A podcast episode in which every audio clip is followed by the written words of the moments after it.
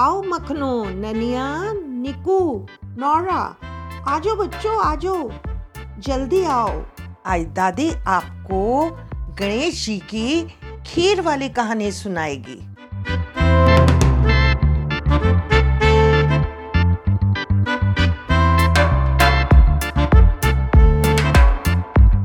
एक बार की बात है बच्चों, गणेश ने सोचा आज मैं थोड़ा धरती पे घूम कर आता हूँ। तो उन्होंने एक छोटे बच्चे का रूप बना लिया और एक चम्मच में दूध और दूसरे हाथ में थोड़े से चावल लेके गली गली गांव गांव चक्कर काटते रहे और आवाजें लगाते रहे, कोई मुझे खीर बना दो, कोई मुझे खीर बना दो। उनकी आवाज़ को किसी ने ध्यान नहीं दिया और कुछ लोग मजाक भी बनाने लगे। तभी गांव के बाहर बैठी एक बुढ़िया ने उनकी आवाज़ सुनी और कहा, ला लल्ला मैं बना देती हूँ तेरे को खीर। तो गणेश जी बोले, अंदर से बर्तन ले आओ। तो अंदर जाके छोटी सी कटोरी ले आई। कहती, ना माँ ना, जो तेरे घर में सबसे बड़ा बर्तन है ना, वो लेके आ दूध के लिए।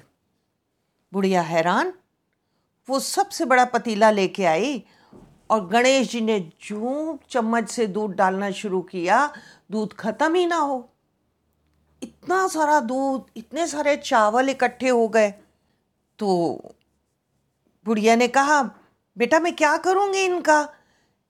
कि माई इनकी खीर बना, मैं अभी नहा कर आता हूँ तो खीर का भोग लगाऊँगा। बुढ़िया माँ ने कहा, बेटा इतनी खीर कौन खाएगा? तो गणेश जी बोले, चिंता ना कर माँ, जा सारे गांव को न्योता दे आ। बुढ़िया माई मान गई। उन्होंने जब खीर बनाई तो इतनी खुशबू कि सारे गांव में फैल गई।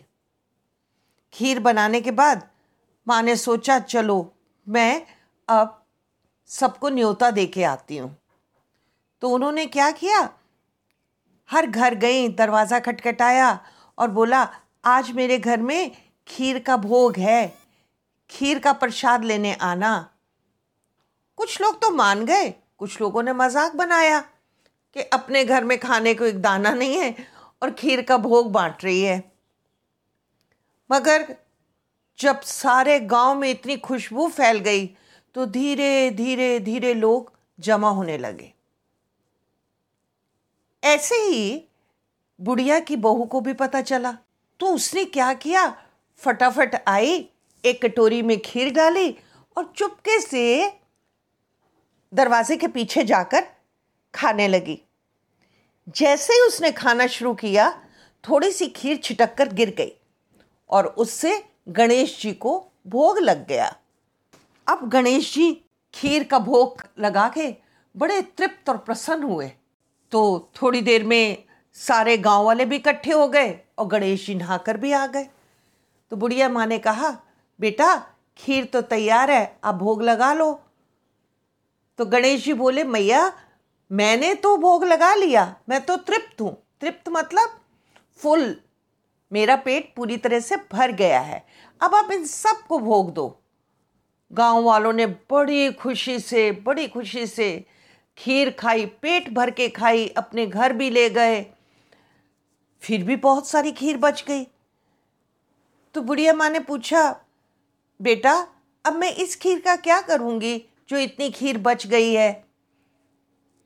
तो गणेश जी बोले, मैया जो खीर बच गई है ना, इनको अपने घर के चार कोनों में किसी पात्र में रख के रख दो। पात्र का मतलब होता बर्तन। तो बुढ़िया ने ऐसा ही किया और रात को सो गई। उसको बड़े सुंदर सुंदर सपने आए। मगर जब सुबह उठी तो देखा जिन पात्रों में या जिन बर्तनों में उसने खीर रखी थी ना, वो हीरे ज्वारात मोतियों से भरे हुए थे। बुढ़िया हैरान। इतने में गणेश जी ने उसको दर्शन दिए और आशीर्वाद दिया, सदा सुखी रहो, हमेशा खुश रहो। बुढ़िया माँ तो वैसे ही गणेश जी की भक्त हो गई। उसने एक बहुत विशाल तालाब का निर्माण करवाया और बहुत भव्य मंदिर बनाया, जहाँ कहते हैं आज तक मेला लगता है और खीर का भोग लगता है। वहाँ लोग हमेशा गणेश जी की कृपा प्राप्त करते हैं। तो बच्चों, आपको कैसी लगी कहानी? अच्छी लगी ना? ठीक है, आपको मधु दादी का बहुत बहुत बहुत आशीर्वाद हो। खुश रहो, सेफ रहो। अगर आपको अच्छा लगा तो आप चैनल को सब्सक्राइब कीजिए ताकि दादी जल्दी जल्दी आपके लिए दूसरी कहानी लेकर आएगी। आप सबको मेरा बहुत बहुत आशीर्वाद।